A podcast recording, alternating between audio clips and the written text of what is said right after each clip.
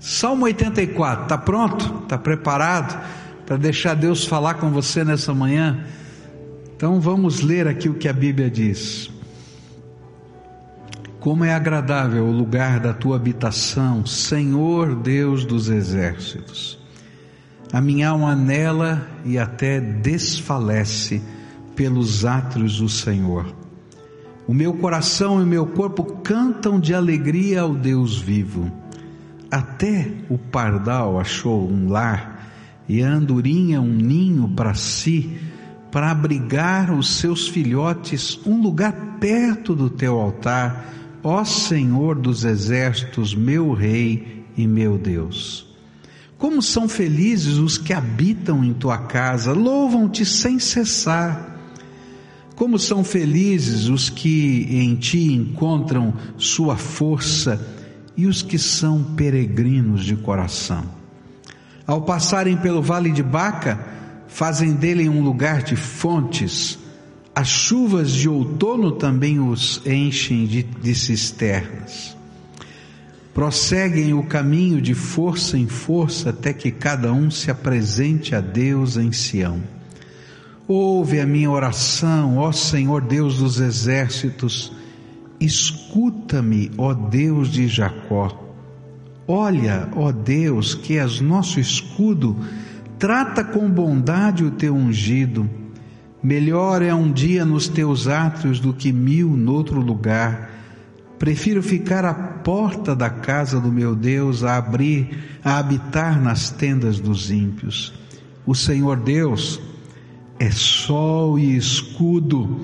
O Senhor concede favor e honra, não recusa nenhum bem aos que vivem com integridade. Ó Senhor dos exércitos, como é feliz aquele que em ti confia. Pai querido, é em nome de Jesus que nós estamos reunidos aqui. E é em nome de Jesus que te pedimos, vem sobre nós com teu Espírito, fala conosco, toca nossa alma. Tu conheces a natureza, o sentimento, a necessidade de cada um. Visita-nos, Senhor, visita-nos revela a tua presença, de tal maneira que o lugar da tua presença, o lugar da tua habitação, seja tudo isso quanto lemos nesse salmo, e que esse lugar seja a nossa própria alma, o nosso próprio coração. É aquilo que oramos em nome de Jesus. Amém e amém.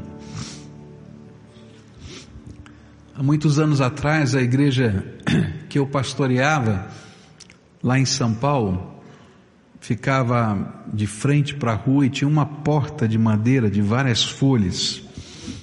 E na madrugada do sábado para domingo, os pichadores passaram ali e eles decidiram pichar a porta do templo e escreveram vários palavrões ali na porta do templo.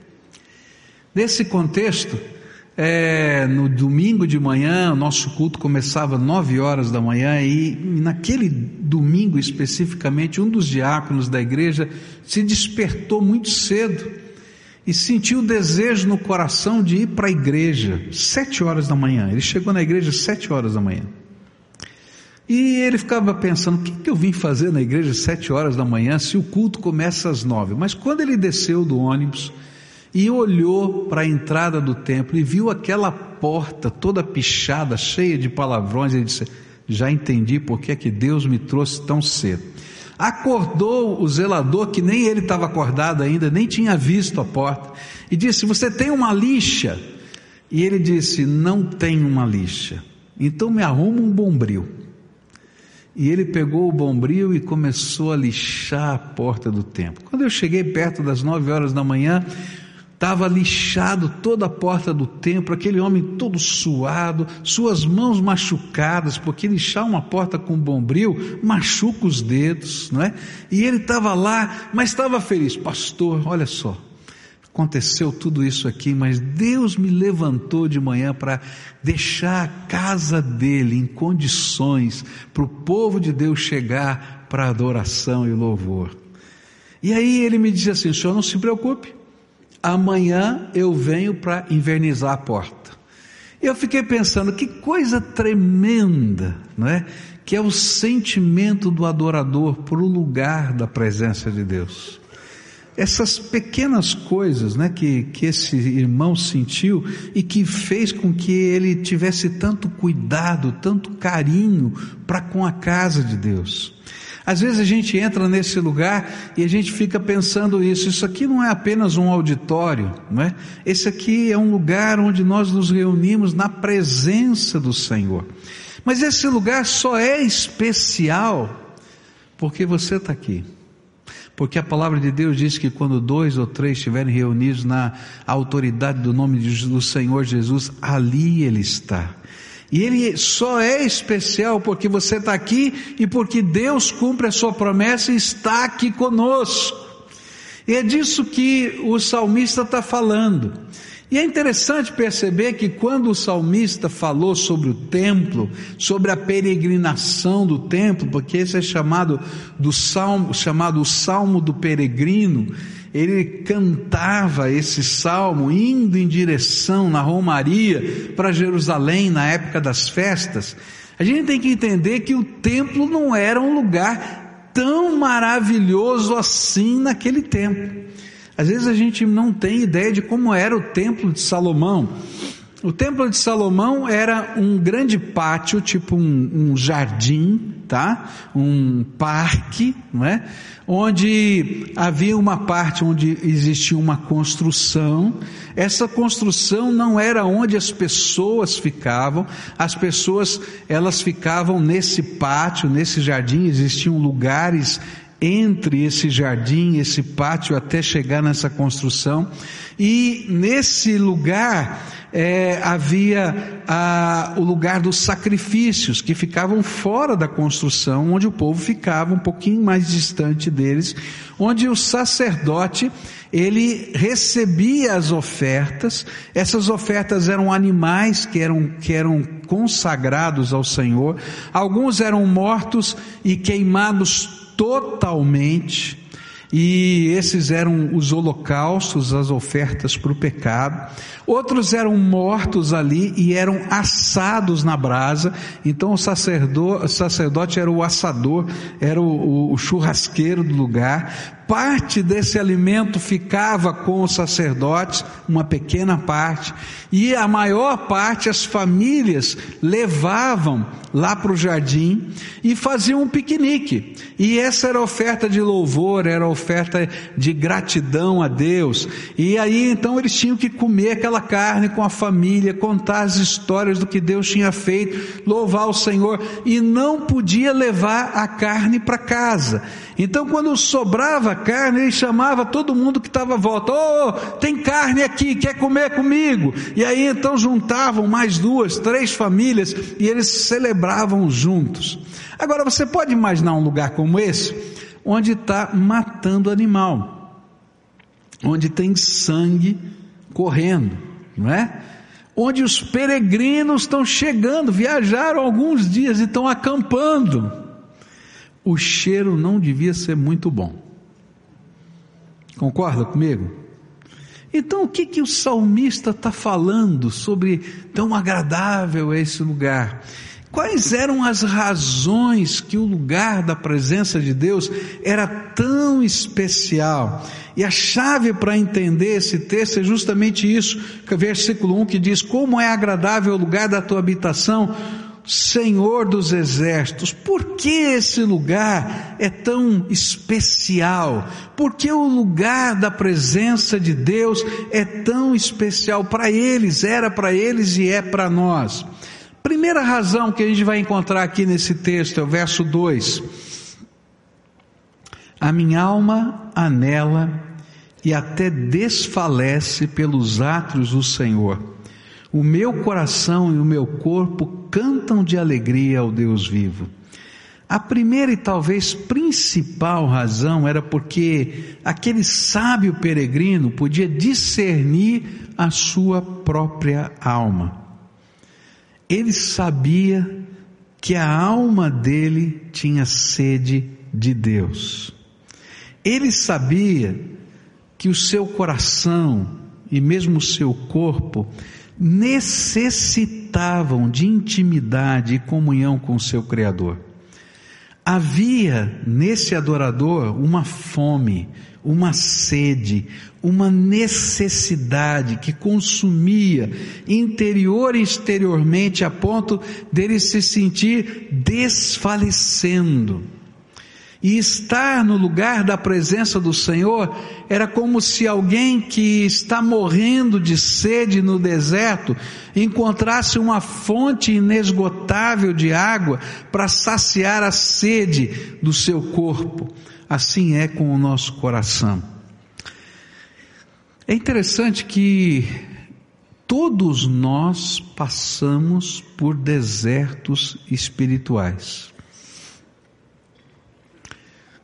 A gente pode estar bem, a gente pode estar correndo para um lado, para o outro, fazendo um monte de coisa nessa vida, mas a gente vai descobrir que dentro da nossa alma tem um sentimento de insaciabilidade que nada preenche o nosso coração. Você vai perseguindo os alvos da sua vida, você corre, corre, trabalha, ganha dinheiro, mas no dia seguinte que você alcançou o alvo, passou. Acabou. Teu time ganha o campeonato, no dia seguinte já acabou, começou outro. Se perde, você chora um pouquinho, mas já acabou.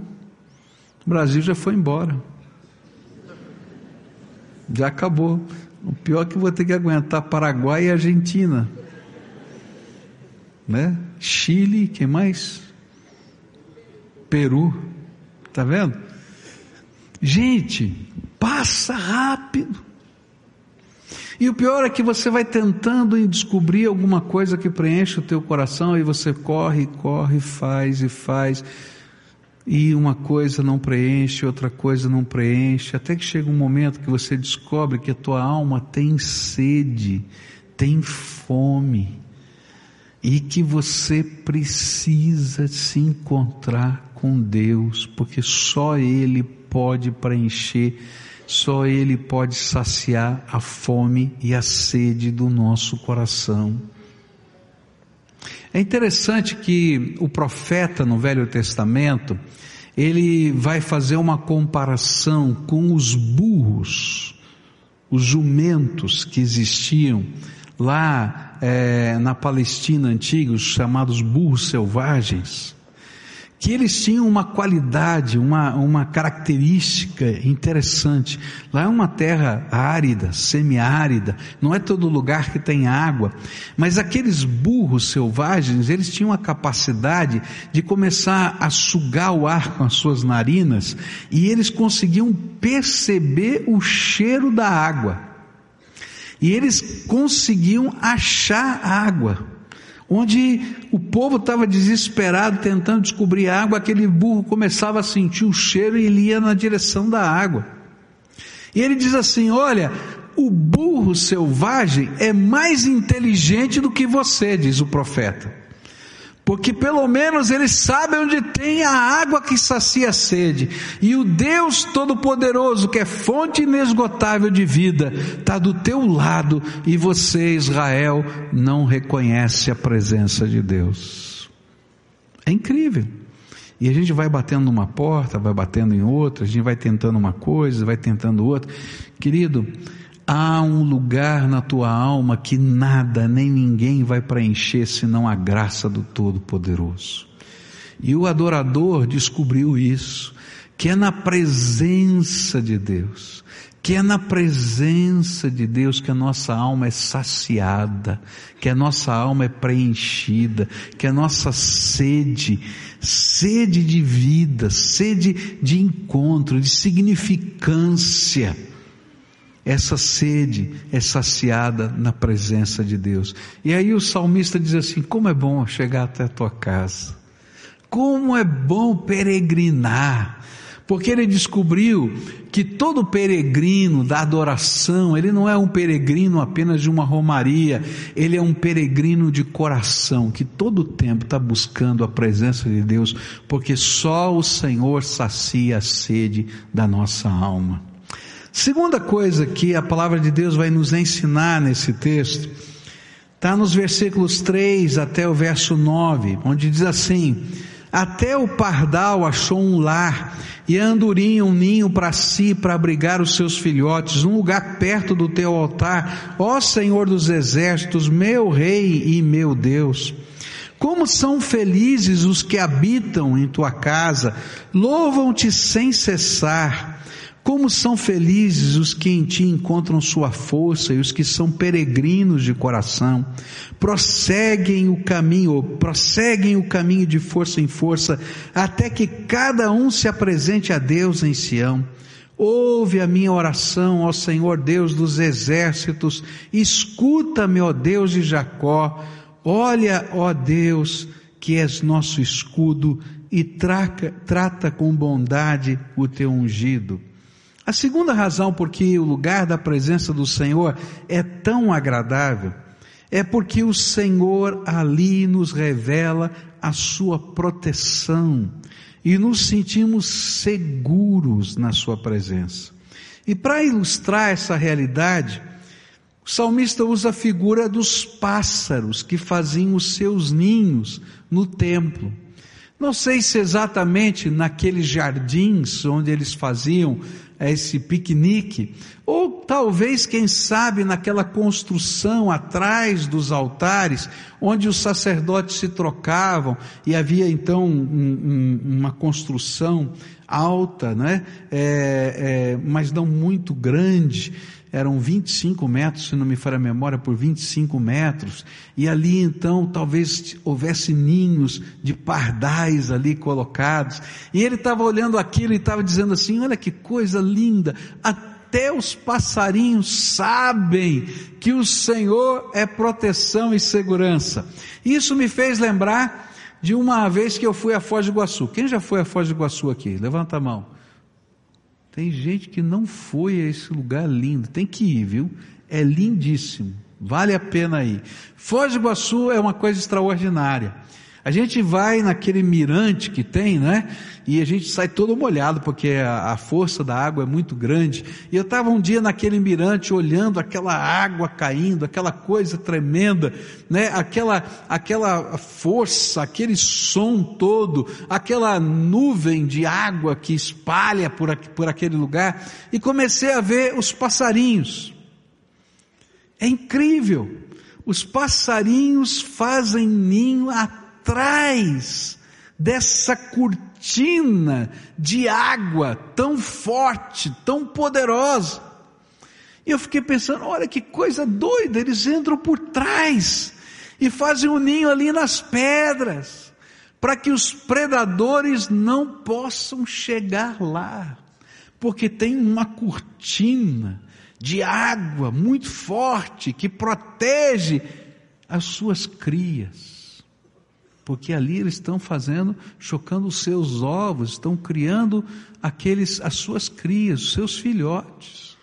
E eu fiquei pensando, olha, que coisa tremenda, o salmista viu isso na presença de Deus, o Todo-Poderoso, guardando. Que lugar mais seguro pode existir do que estar debaixo da autoridade e poder do Senhor dos Exércitos? Daquele que tem nas suas mãos a autoridade para governar e dirigir todas as hostes celestiais, todos os miríades, milhares de milhares de anjos, milhões de milhões de anjos estão debaixo do seu comando. Todo o poder no céu e na terra está nas suas mãos. Se os, se os pássaros podem ser sábios o suficiente para se esconderem no lugar da presença de Deus, por que eu não? Me lembrei de um texto que li a respeito da filha do Billy Graham. Ela foi fazer uma conferência num país da África. foram anos de preparação para ela poder pregar naquele lugar, e quando ela estava lá para começar aquela conferência, as autoridades daquele país disseram: Olha, não é prudente fazer essa conferência hoje. Esse país está passando por um momento político muito difícil, ah, tem revolução acontecendo em alguns lugares é, isolados do país, e nós temos muito medo de um atentado terrorista aqui nesse lugar. Então é melhor a senhora cancelar esse evento. E aí essa senhora pediu então um tempo para orar, foi à presença de Deus, buscou a face do Senhor, e aí então voltou para aquelas autoridades e disse: Nós não vamos cancelar. A senhora não está entendendo. A senhora não está entendendo. A senhora não imagina o risco que a senhora está sofrendo.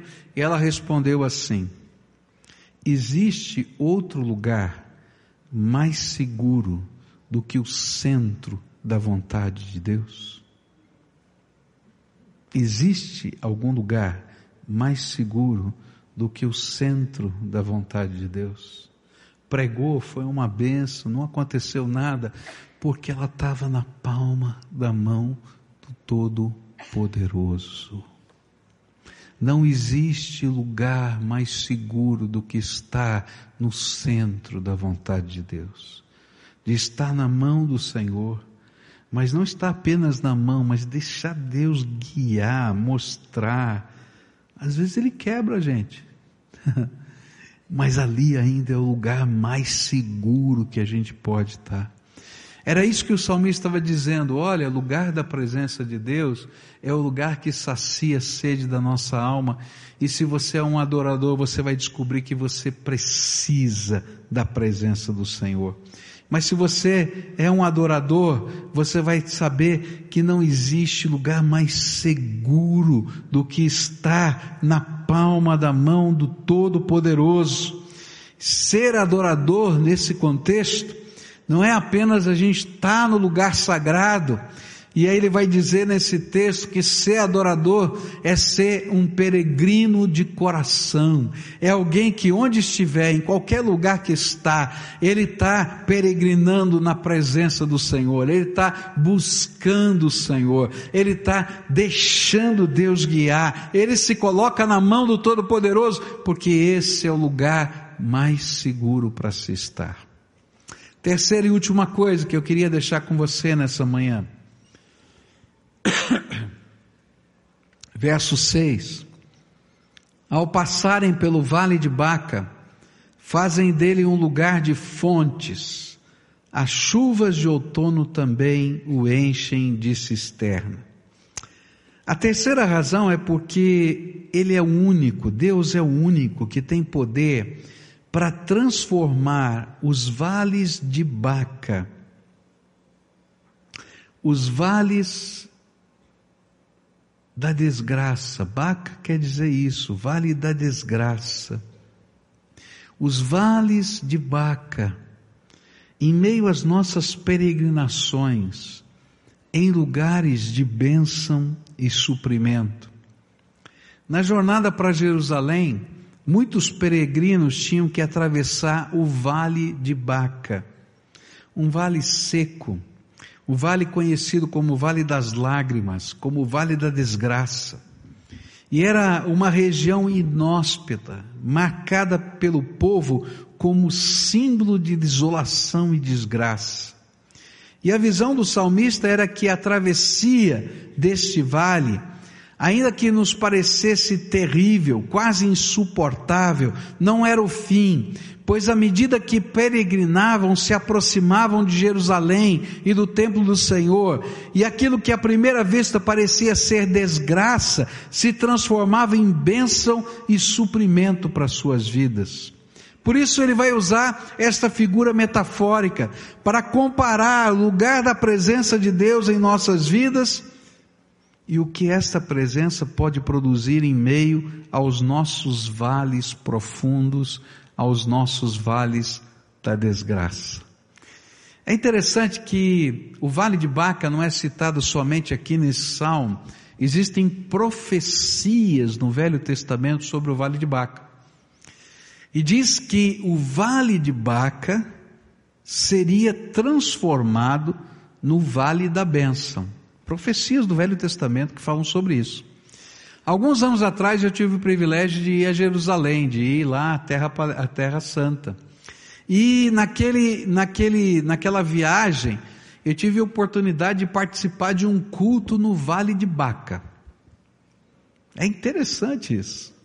Só que hoje o Vale de Baca é um jardim, é um parque, muito bonito, grama, árvores.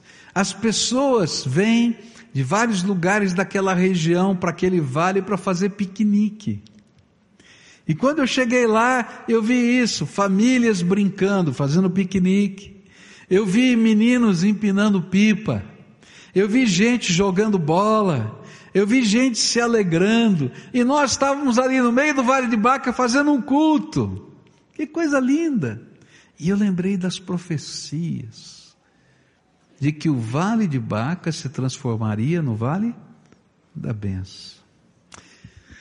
Sabe por que o lugar da presença do Senhor é tão importante para mim e para você? Porque só a presença do Senhor pode transformar o vale da desgraça no vale da bênção. Não tem outro. Que entra naquele lugar e ainda que a gente não entenda o que está acontecendo, que a gente não saiba, não, não consiga discernir, Ele pode fazer daquele lugar lugar de fontes, de cisternas, de suprimento, de vida. Só Deus pode fazer isso. Só o Senhor Jesus tem esse poder. Há uma promessa do Senhor que às vezes a gente não consegue entender como ela funciona. Essa promessa diz assim: que todas as coisas contribuem para o bem daqueles que amam a Deus. Todas as coisas contribuem para o bem daqueles que amam a Deus. Eu não sei como esse negócio funciona. Não sei como Deus faz isso, mas uma coisa eu sei, que quando a gente está no centro da vontade de Deus, e quando a nossa alma está sendo saciada pela graça do Senhor, Deus entra com a gente no meio dos vales. E onde a gente imagina que é desgraça, que não tem jeito, que não tem solução, vem graça transformadora de Deus que nos abençoa. Eu me lembro na minha adolescência, juventude, quando os meus pais se separaram e eu entrei numa profunda angústia de alma, Deus me fez lembrar, eu estava vindo do serviço num ônibus lotado no final da tarde em São Paulo, e Deus me fez lembrar justamente desse versículo: todas as coisas contribuem para o bem daqueles que amam a Deus. E eu me lembro que eu estava tão angustiado, mas tão triste, tão angustiado, que eu disse: eu não consigo crer. Isso é piada, não é possível que todas as coisas. E aí, naquela viagem de cerca de 45 minutos do centro da cidade até minha casa, é, naquele tempo, né? Hoje leva mais tempo, né? Mas naquela viagem assim, 45 minutos, eu estava cansado, olho fechado, me segurando ali no, naquele ônibus, e Deus começou a fazer um trabalho tão lindo na minha alma e começou a me lembrar de cenas da minha vida. Cenas do passado, cenas quando eu era criança. Ele me fez lembrar, por exemplo, que quando eu era criança estava brincando de pique-esconde, né? E eu me escondi no meio dos rodados de um caminhão trucado e fiquei lá escondidinho e tinha uma, um, uma como é que chama, um baú, né? E ele escondia parte das rodas e eu fiquei bem escondidinho lá. E como eu era o menorzinho, devia ter uns quatro anos mais ou menos, eu era o menorzinho, ninguém dava bola para mim, ninguém me procurava. Eu estava feliz da vida não é? Porque eu estava lá escondido e ninguém passava o pique uma vez e duas e ah, ninguém me achou e eu estou aqui e tal, né? E o homem ligou o caminhão para ir embora. E uma vizinha viu o meu pezinho enfiado no meio das rodas lá e começou a gritar: Moço, para, para, para. Mas o moço não ouvia porque estava dentro do caminhão. E o caminhão morreu. E era a diesel. Você já viu o caminhão morrer a diesel? Não existe. Tem que estrangular o bicho, quer dizer, cortar a fonte de diesel. Eu não sei como aconteceu isso. Eu sei que o meu Senhor estava lá. E se eu estou vivo, é porque todas as coisas contribuem para o bem daqueles que amam o Senhor. Mas não é só isso. Deus foi me lembrando cenas da minha vida, uma após outra, uma após outra, uma após outra. E ele dizia assim: foi para o teu bem, foi para o teu bem, foi para o teu bem. E eu tinha que dizer, claro, Senhor. E aí então, quando eu parei na porta da minha casa, o Senhor me perguntou assim: Você pode crer pela fé que eu vou transformar em bênção essa desgraça? Essa foi talvez a resposta mais difícil que eu tive que dar para Deus na minha vida. E a única coisa que eu pude dizer é: Senhor, me ajuda a crer. E sabe que Deus é tão bom, mas é tão bom, mas é tão bom que Ele pegou, me ajuda a crer e disse: Vou te ajudar.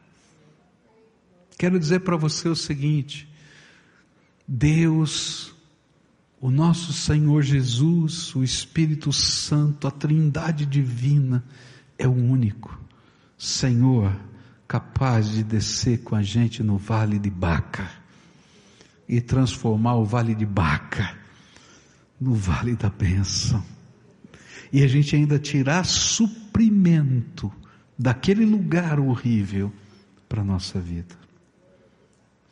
Não existe lugar que sacia a sede da nossa alma a não ser a presença de Deus. Não existe lugar mais seguro do que as mãos do Senhor e a vontade de Deus. E não existe Deus que desça com a gente aos vales mais profundos, para transformá-los em vale de bênção.